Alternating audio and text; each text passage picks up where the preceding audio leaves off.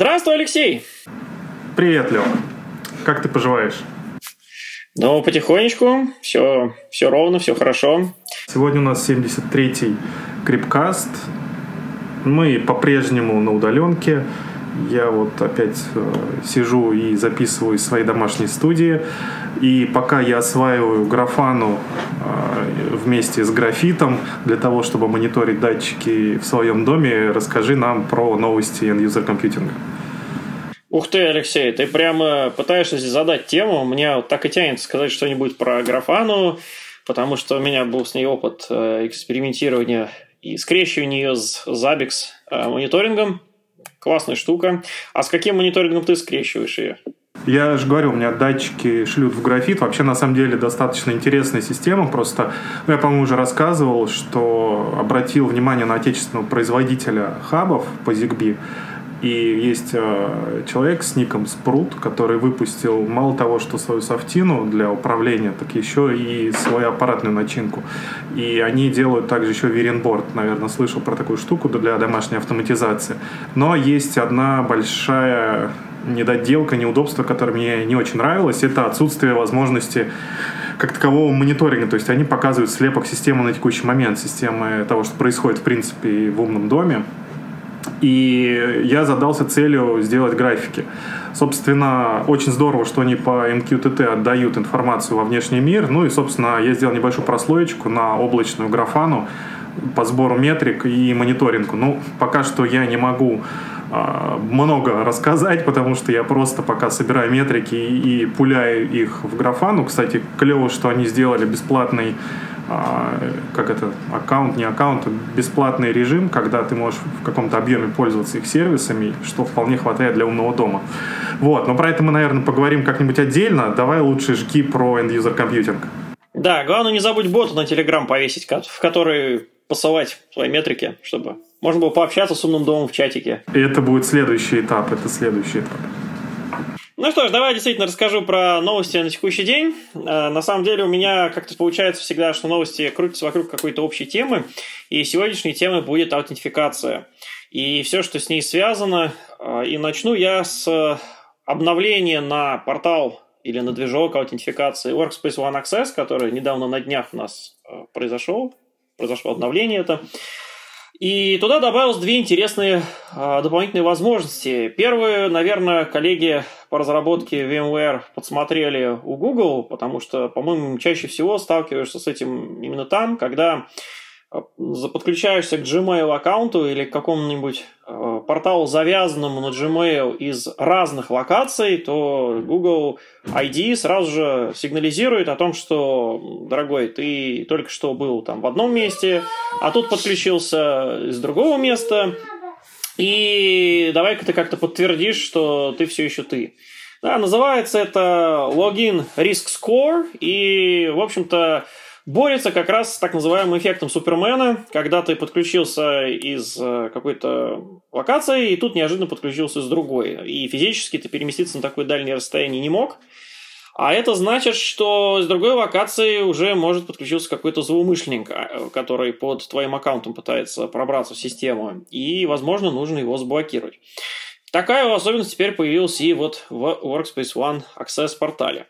Ну, а вторая, о ней хотелось немножко подробнее рассказать. Это так называемая поддержка FIDO 2 Passwordless Authentication. FIDO не от слова FIDONET. Я, я уже, удивил, хорошо я уже почти удивился. Да, на самом деле расшифровка FIDO это Fast Identity Online, насколько я знаю. И, в общем, призвана эта технология бороться с фишингом. Ну, то есть, э, если в двух словах, то у нас э, основа фишинга заключается в том, что тебе присылают ссылку на какой-то сайт, который похож на сайт, ну, например, там, какого-то банка или какого-то важного корпоративного портала. Ты на него заходишь, э, этот сайт выполнен также максимально похоже на сайт официальный, и идея в том, чтобы ты туда ввел свой логин-пароль, и злоумышленник их узнал. Да? Потом логин пароль транслируется этим подменным сайтом фишинговым на настоящий сайт, и для тебя ничего не происходит, ты не в курсе того, что ты только что прошел через сайт злоумышленников, а вот э, злоумышленники получили твои данные. Так вот, для того, чтобы с этим бороться, придумана технология FIDO2, застандартизован, это стандарт э, веб-консорциума, которому исполнилось буквально два года, то есть он очень молодой. И идея заключается в доступе к каждому сайту по своему уникальному э, идентификатору, который зашит в криптоалгоритме. То есть, когда ты подключаешься к какому-то сайту, браузер, а, в общем, все основные браузеры поддерживают эту технологию, он обращается к identity провайдеру и дальше с помощью какой-то из технологий подтверждает твою, э, в общем-то, твой аккаунт подтверждает, да, либо с помощью биометрии, либо с помощью, ну, может быть, логин пароля, либо с помощью Face ID, множество технологий, ну, надо сказать, что FIDO 2 консорциум, там, который следит за этим стандартом, входит в том числе и Google, и Microsoft – одновременно, и вот э, VMware теперь поддерживает эту технологию, то есть все крупные игроки, которые занимаются вот этими учетными записями типа Live ID, Gmail ID и прочие ID, которые на рынке встречаются, они как раз э, поддерживают FIDO 2, и получается, что для каждого сайта есть некий сертификат, в котором хранится уникальное имя этого сайта, с одной стороны, а с другой стороны этот сертификат, он э, проверяется на устройстве, но не производится его обмен с сайтом, а он проверяется по запросу от сайта через механизм браузера, и, в общем, на основании этого мы мы проходим в этот конкретный сайт. Ну и, соответственно, подложный сайт не сможет э, сделать правильную проверку, насколько я понимаю, правильно предъявить свой сертификат и запросить его для того, чтобы, э, в общем-то, принять пользователя, так же, как это делает сайт оригинальный. Ну и транслировать данные через подложный сайт вот эти по сертификату не получится. Ну или, по крайней мере, технология призвана это запретить. А сейчас вот э, как раз в роли identity провайдера можно поставить Workspace ONE Access портал, который проверит пользователя и сообщит веб-сайту через э, браузер, что можно на него заходить. Ну и вот статья о том, что эта технология поддерживается, вот ссылку на эту статью я приложил в нашем репозитории уютном. А вторая ссылка на блог э, одного из моих любимых блогеров мобильного Джона, в котором разбирается подробно, а как же это вообще в принципе-то работает. И самое главное, это как это вообще настроить Workspace ONE Access. Потому что галочка-то там, конечно, появилась, и выглядит это все просто, но с точки зрения логики настройки сильно, я бы сказал, отличается. Не могу сказать, что сложно, но сильно отличается от э, классических методов аутентификации. Вот. Ну и, э, Алексей, третья тема, она такая, не знаю, полудискуссионная. Э, вот буквально недавно несколько заказчиков э, пришли к, ко мне, коллегам, с вопросом, касающимся аутентификации пользователей, которые сидят дома. Ну, не только аутентификация, а, в принципе, работа таких пользователей. И здесь идея заключается в том, что в компаниях, ну, сейчас, как ты понимаешь, у нас устаканилась сама возможность доступа из дома к своему рабочему месту, и многие компании сейчас занялись вопросом, как защитить этот доступ.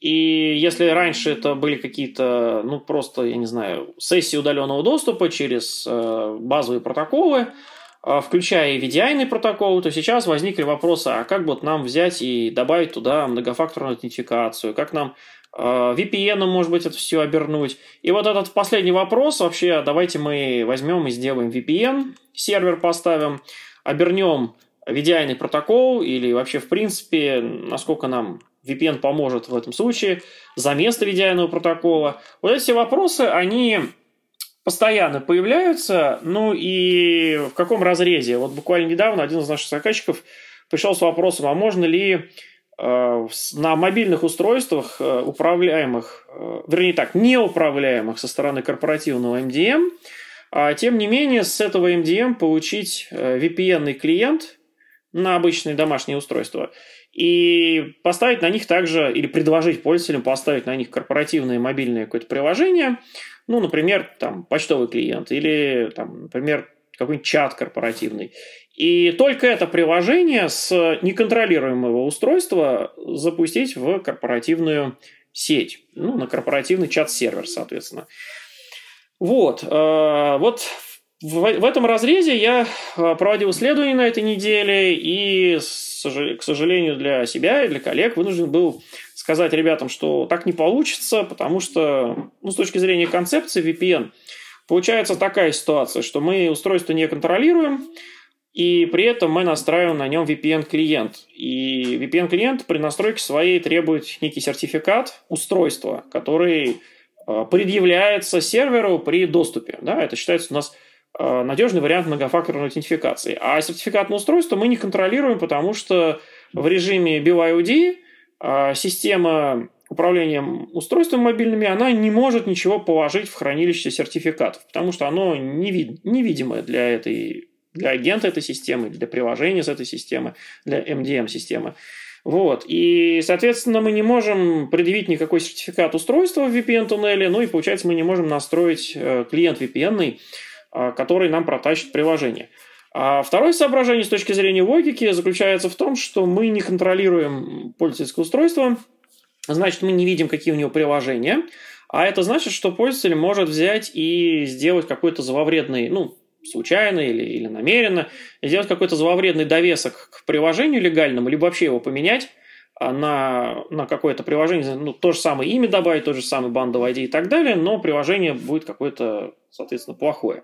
И когда мы назначаем его в VPN-туннеле, то мы назначаем его по бандовой ID, или если это Microsoft Windows устройство, то по пути к файлу, то есть это просто конкретный экзешник на конкретном пути, и сам экзешник при этом никак не проверяется. Поэтому получается, что такая возможность а, присутствует и аннулирует, возможно, в общем-то, безопасность VPN-соединения с конкретным приложением.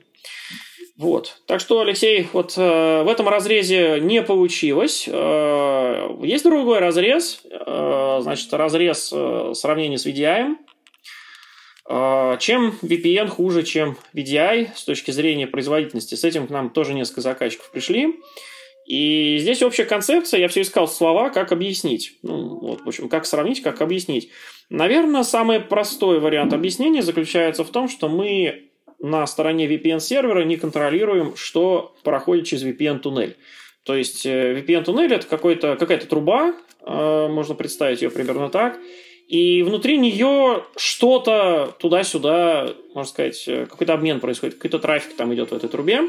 А VPN-сервер не в курсе, что там, а если VPN-сервер не в курсе, то он не может никак это оптимизировать. Ну, потому что оптимизация у нас это заточка под определенный вид трафика.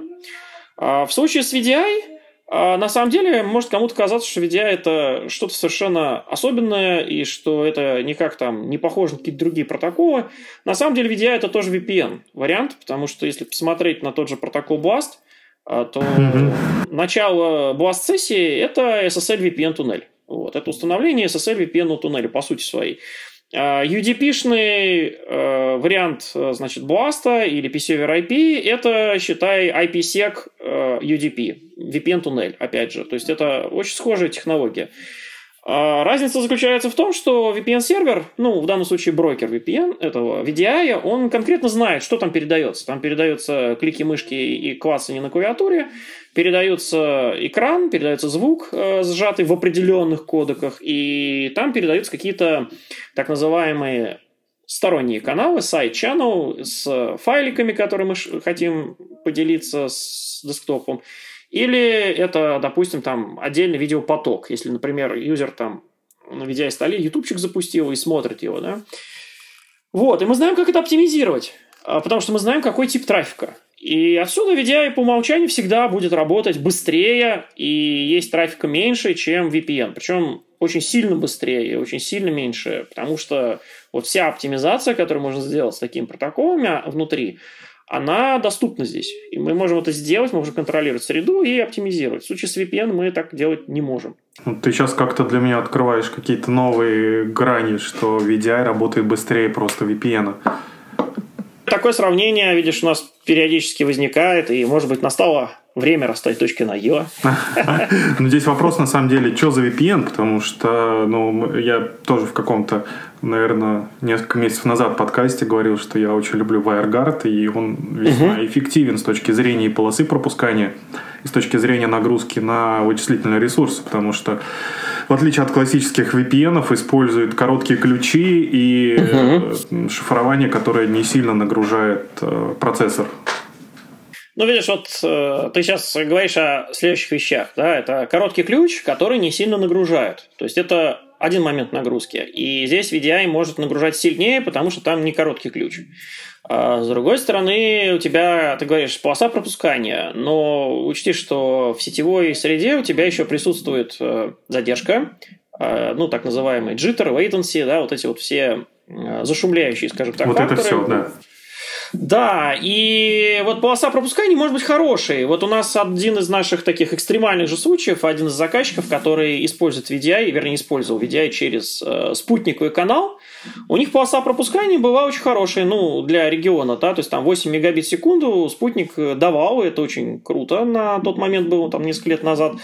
А при этом задержка, ну, со спутником, ты понимаешь, даже у Илона Маска, который где-то здесь с нами рядом в Клубхаусе тусит, наверное, у него вот э, в Старлинке все равно задержка там порядка 200, по-моему, 250 миллисекунд, а для классических спутников на низкой орбите это порядка там 350 э, миллисекунд, получается, 300-350. И вот э, классический VPN-канал, он в принципе, я бы даже сказал, соединение произвести при такой задержке может с трудом, если вообще может. Да? То есть здесь, э, здесь вот как раз этот фактор, ну, он не рассчитан на то, что будут такие задержки. Пропускная способность хорошая, то есть блоки летят в больших объемах, но вот именно ждать каждый блок приходится долго. И VDI может это переварить, э, а вот VPN уже со сложностями, да, вообще, в принципе, может и не переварить. Так что вот такая, такая вот э, мысль. Леха, а что у тебя интересного в мире облаков, кстати? В мире облаков. Слушай, ну смотри, сегодня я бы больше рассказал про Verialize Automation, потому что в позапрошлом подкасте я говорил, что был анонс, но без конкретной ссылки. То есть я чуть-чуть рассказал, что там нового появилось. Но сейчас, э, ну, мы тут некоторое время пропустили, в прошлом подкасте я рассказывал про другое, в начале февраля, а вернее, там в первую неделю выпустили ряд э, блогопостов про Verialize Automation. И, ну и, в принципе, про портфель Verialize. И первое, наверное, ну, такая, знаешь, как всегда, все начинается с предпосылок. Первый блогопост, он называется «Три бизнес-результата когда внедряют Verialize Automation для управления облаками. Ну и, собственно, в этой статье рассказывается о том, что дает Verialize Automation, в частности, какие фишки третьей версии помогают э, развивать инфраструктуру, автоматизировать ее, и что они дают, в принципе, с точки зрения организации. Ну, естественно, большими буквами везде написано cost savings, э, сбережи... Э, сохранение сбережений своих, сбережений компании.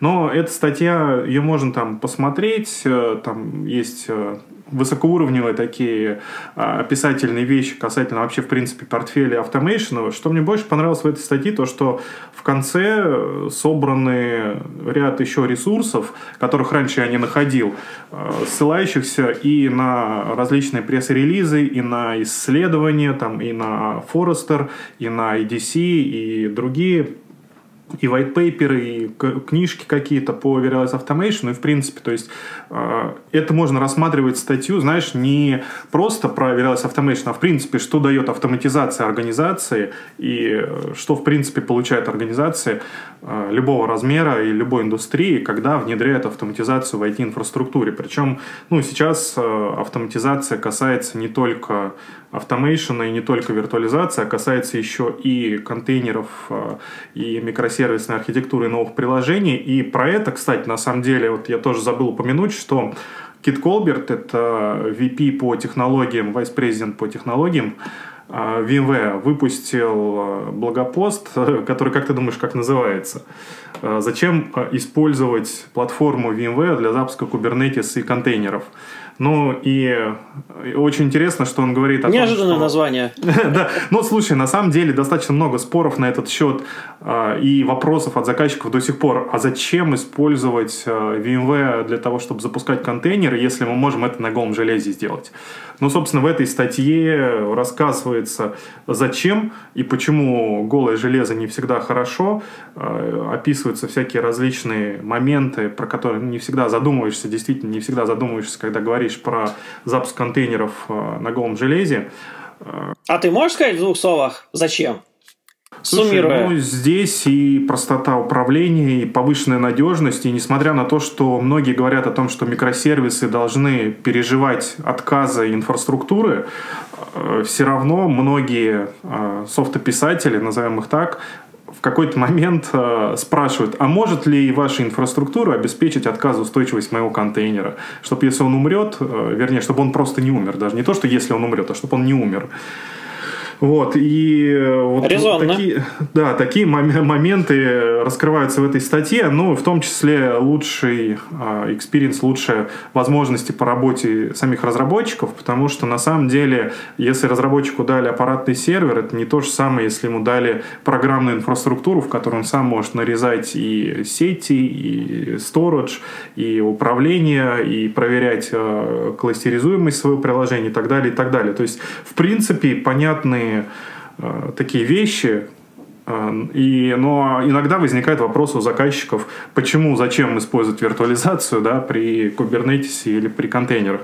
И что мне интересно понравилось, вот вроде бы мы уже, знаешь, ну как бы слово танзу уже в нашу жизнь вошло глубоко, и каждый день сталкиваемся и у заказчиков в проектах а, с танзу и с контейнерами, и в принципе такой хайп вообще в индустрии создался, а на самом деле вот э, Кит Колберт сказал, что всего лишь в прошлом году зарелизили первую версию как танзу, так и Cloud Foundation Stanzo. То есть совсем молодая, с одной стороны, технология и продукт. Я даже помню, как это произошло. Да, слушай, я, да, я помню, что год назад мы с тобой рассказывали о Project Pacific, о первых его бета-версиях, вот реально в прошлом январе, год назад всего, а уже сколько версий пережила эта технология, и на самом деле, мне кажется, это один из самых наиболее развивающихся э, бизнес-юнитов внутри VMware, а, и один из самых наиболее быстро развивающихся продуктов, обрастающих всякими а, фичами вокруг. Ну, слушай, я бы здесь немножко по, это как называется, по поскольку я в компании уже работаю там не первый год, а, и подобные хайпы уже мимо нас с тобой, Леш, проходили. И вот буквально до того, как появился хайп, связанный с кубернетисом, все стали про него говорить, был совершенно похожий, мне кажется, случай хайп вокруг э, облаков OpenStack. И точно такой же вопрос был итерации раньше, когда спрашивали, а зачем нам запускать э, Verialize Automation, когда есть OpenStack бесплатный, да? И можно на нем, на голом железе, взять там КВМ поставить и запустить. Зачем нам э, ну, VMware нужен? Да? И опять же, у VMware тоже на этот счет был вариант OpenStack VMware Integrated OpenStack. И все спрашивали, а зачем он нужен, когда есть просто OpenStack? И ответ, кстати, абсолютно такой же, Леша. Вот когда я тебя спросил, сформулирую в двух словах. Ты сказал, надежнее, черт возьми, работает стабильнее и проще управляется. Так там все то же самое. Взяли один вариант OpenStack, собрали, и он надежнее и проще управляется. Так же и здесь. В общем, ответ не Слушай, с годами. Я, э, ты немножко изменил э, вектор моего месседжа, моего сообщения, и я говорил скорее даже, наверное, в разрезе того, зачем использовать в принципе виртуализацию для запуска контейнеров, когда можно на голом железе поставить операционку и там это разворачивать. То есть угу. э, здесь, ну понятно, что VMware, но здесь можно зачеркнуть VMware и вписать любого другого вендора э, гипервизоров, который предоставляет схожие возможности. Это может быть и Microsoft, и упомянутый твой, тобой Red Hat, то есть что угодно может в принципе обеспечивать то же самое. И поэтому вот я говорю о том, что, в принципе, интересно э, с точки зрения технологий, что контейнер — это новый уровень абстракции, как бы, с одной стороны, но с другой стороны он может работать и на голом железе. А зачем еще один уровень абстракции, если и так э, контейнеры должны работать этот слой виртуализации фактически?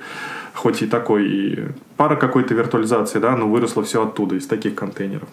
Вот, слушай, а я перейду вот к следующему к следующему разговору про Virtuous Automation. И если вот, как я уже начал говорить, э, мы рассказывали про то, что вышел Virtuous Automation 8.3, я описывал различные фичи, которые там появились, и Сергей Калугин обещал э, к нам однажды подключиться и рассказать, возможно, даже, может быть, каким-то образом что-то и показать с точки зрения того, что интересного появилось в Virtualize.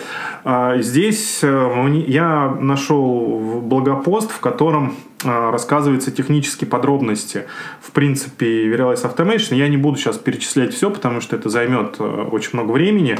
И опять же, это такой э, блогопост, ну, понятно, там собрана в summary, в содержании э, информация про, в принципе, Verialize Automation 8.3, что нового, но там же есть и такие ссылки, как что нового технический обзор, что нового с точки зрения сети, настройка конфигурации Verialize Automation и Salt стека, э, настройка Cloud Assembly в деталях, э, интеграция с Terraform, мультитенатность и все вот эти вот вещи, они Э, как бы в виде таких материалов, опять же, дополнительных даны, и каждая из этих статей, она про какую-то тему, про какой-то топик рассказывает в картинках, то есть это не просто общее описание того, внедрили там, не знаю, миграцию с NSXV на NSXT с поддержки Automation. Ну, с одной стороны, многие этого ждали, с другой стороны, не очень понятно, что это. И вот здесь есть, э, например, тоже отдельная запись, в которой рассказывается в деталях, э, как это, что это, зачем это, из картинки картинками, даже видео, на, ссылка на YouTube есть, в которой показано, как это происходит, ну, то есть на живую записали такую демонстрацию. То же самое со всеми остальными продуктами, то есть и с технической частью, что нового под капотом Everalize, и вот там э, секреты, да, даже вот мне нравится статья, да, всегда нравятся статьи, которые называются «Секреты там чего-то». Там называется одна, еще одна запись Cloud Assembly «Секреты ABX», то есть э, движка параллельного Verialize оркестратору, ну, с точки зрения э, реакции на события какие-то, то есть action-based extensibility, как расширять можно. Э, про это, про все рассказано. Ну и э, если говорить э, там, в целом про Verialize, то вышел же не только Verialize, а вышел, вышло обновление всего портфеля продуктов Verialize. И здесь вот мне, кстати, интересно, почему Verialize Network Insight носит номер не там, 8.3, а 6.1. Э, вроде бы у нас привели под общий знаменатель всю э, нумерацию, но тем не менее вместе с Verialize 8.3 вышел Network Insight 6.1, про который также в подробностях с картинками э, и там даже с какими-то запросами, как опрашивать Network Insight, описано, что в принципе с этим делать. Не знаю насчет привели нумерацию к порядку. Вон у нас в End компьютинге уже модно писать там 2001 или 21 там 02 а не какие там ну, не 8.3. Это же уже давно, это уже давно. И облачный автомейшн, он так и есть, э, нумерация там 20 чего-то, там октябрьский релиз, ноябрьский, э, январьский, вот скоро будет должен выйти февральский релиз. А, но, тем не менее, вот единой нумерации с точки зрения Verialize, э, пакета Verialize внутри продуктов пока что нет. Ну, возможно, когда-нибудь приведут к общему знаменателю, и будет все в едином стиле. Нужно быстро нагонять Э, эту нумерацию. А, смотри, еще, ну, естественно, зарелизился Verialize, но вместе с ним и э, зарелизился Cloud Foundation, который имеет номер 4.2, тоже не совпадающий с Verialize, но Cloud Foundation содержит не только Verialize в себе.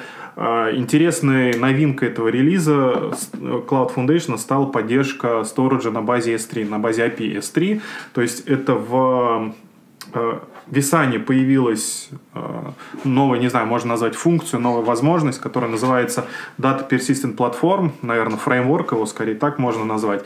И в этом фреймворке одно, одним из нововведений является поддержка э, как раз вот возможности создавать э, эндпоинты для работы с объектами на базе амазоновского API, который, наверное, один из самых популярных API для работы вообще с объектным сториджем. Ну, все это, естественно, не VMware с нуля не написал. Это Cloudian, который был уже использован в Cloud Directory. И на базе Min.io, то есть используется Э, стороннее программное обеспечение по AEM лицензии, э, но тем не менее э, эту фишку интегрировали, и теперь на базе Cloud Foundation 4.2 и Visana можно строить вот платформу такую для работы со сториджем. Ну и опять же, ссылочку мы в блогопост, вернее, блин, я уже сам заговариваюсь, ссылочку мы под подкастом, видеокастом оставим, где почитать подробнее и с картинками посмотреть а, что там а, появилось нового. А, смотри, с точки зрения таких технических новостей у меня все, но осталось две таких, наверное, индустриальных штуки. Помнишь, мы с тобой в начале года говорили о том, что у VMware в этом году все мероприятия такие основные будут в онлайн-режиме проходить. И мы говорили там и про VMworld, и про партнерские мероприятия. И эти мероприятия, эти мероприятия приближаются. приближаются. Но что самое интересное, а, я среди тех мероприятий не помню такого мероприятия, которое называлось future.net. А, и не было. Не было такого. Это новое мероприятие, причем ну, есть отдельный сайт FutureNet, Все это под соусом того, что текущие сетевые технологии очень сильно и быстро меняются. И если помнишь, мы с тобой тоже делали обзор а, на русском языке мероприятия сетевого осенью. А, я так понял, что VMware идет в эту новую, так сказать, область, и теперь создает индустриальное мероприятие чисто по сетевым технологиям.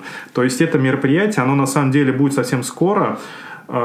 Оно будет в конце марта, а, и по европейскому времени это будет 9 часов утра 24 марта по лондонскому времени, то есть в Москве плюс сколько, 2 или 3 часа, ну, неважно. Оно направлено, естественно... Проснуться успеем, да, в общем, проснуться успеем. Да. Оно направлено на а, сетевых а, людей. И что самое интересное, как ты думаешь, кто будет участвовать и открывать это мероприятие?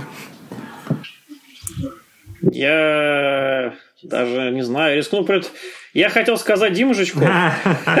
Понадеяться. Нет, это будет не Дима Жичков. На самом деле, а, как я уже сказал, VMware заходит на эту область и позиционирует себя с точки зрения сети, и пригласили туда экспертов а, индустрии в этой сети, и там будет присутствовать Мак, а, я даже не знаю, как его правильно прочитать, Мак Кион – это главный научный сотрудник компании Barefoot Networks. Это будет а, Альберт Гринберг, это Chief Vice President Microsoft Azure Networking, то есть это человек, который отвечает главной Microsoft по сетям в, в облаке Azure. Это будет, я, давай я не буду читать имена, потому что их очень сложно выговаривать. А, это будет вице-президент и глава по сетевым технологиям глобальной сети Google. И это будет еще несколько людей, известных в индустрии сетевой, которые ну, являются, наверное, там топовыми виженерами, экспертами, которые ведут индустрию за собой и рассказывают, что и как будет. То есть э, VMware организует вот такое мероприятие, ну и это вот станет новым сетевым, как VMworld э, с точки зрения мероприятия, в принципе, IT-индустрии, это станет отдельным таким мероприятием по сетям. А, мне показалось очень интересным то, что VMware вот внезапно создало такое мероприятие, и заранее об этом а, никто особо не говорил. Вот буквально вот новость появилась совсем недавно, и через месяц уже будет это мероприятие. Ну и осталось еще упомянуть о том, что будет э, два интересных э, вебинара. Вебинара VMware on VMware, то есть как продукты VMware используются внутри компании. Мероприятие по новым современным, хотя уже, наверное, в принципе, привычным приложениям. Связано первое мероприятие о том, как разбить монолит на микросервисы. И второе мероприятие, я уже сам заговариваюсь, второй вебинар а, по Cloud Native архитектуры и какие паттерны есть при создании архитектуры Cloud Native приложений, то есть приложений, построенных на микросервисах. Леха, мне кажется, что сейчас хорошее время, чтобы ты рассказал заодно о тех вебинарах, которые ты будешь читать буквально скоро, по-моему, про блокчейн. И меня попросил тебе аккомпанировать. Да, частично, да. Слушай, это ты правильно напомнил. На самом деле, весенние вебинары набирают обороты, уже сформирована сетка и расписание этих вебинаров. Там есть по всем темам, так что присоединяйтесь и слушайте. Э, я там буду, скорее всего, в конце, в самом, я еще не видел расписания окончательного, рассказывать про новые технологии VMware. Потому что внутри VMware на самом деле очень много таких э, проектов, которые ну, уже не идеи, а уже там готовые прототипы или даже бета-версии, но еще не публичные релизы. В отличие от флингов, эти проекты уже полным ходом набирают обороты и скоро станут частью продуктов. Хотя не все. А, не все проекты. И вот э, я сделал подборку таких самых интересных э, тем и про них расскажу. Собственно, мы с тобой вот и будем про это рассказывать. Но там есть э, и про привычные вещи, и про виртуализацию, естественно, и про сети, про безопасность, про end-user компьютинг, про все-все-все. Поэтому... Привычные вещи под непривычным углом. Ну, слушай, не знаю насчет непривычного угла. На самом деле, э, вебинары, в принципе, достаточно стандартные. С другой стороны, всегда это вот люди, которые на русском языке говорят, и им проще и понятнее задать вопрос. Так что готовьте вопросы, присоединяйтесь, слушайте и э, наслаждайтесь нашей весенней сессией. Ну что ж, да, на этом, наверное, с тобой завершимся. Всем пока. Давай, всем пока-пока.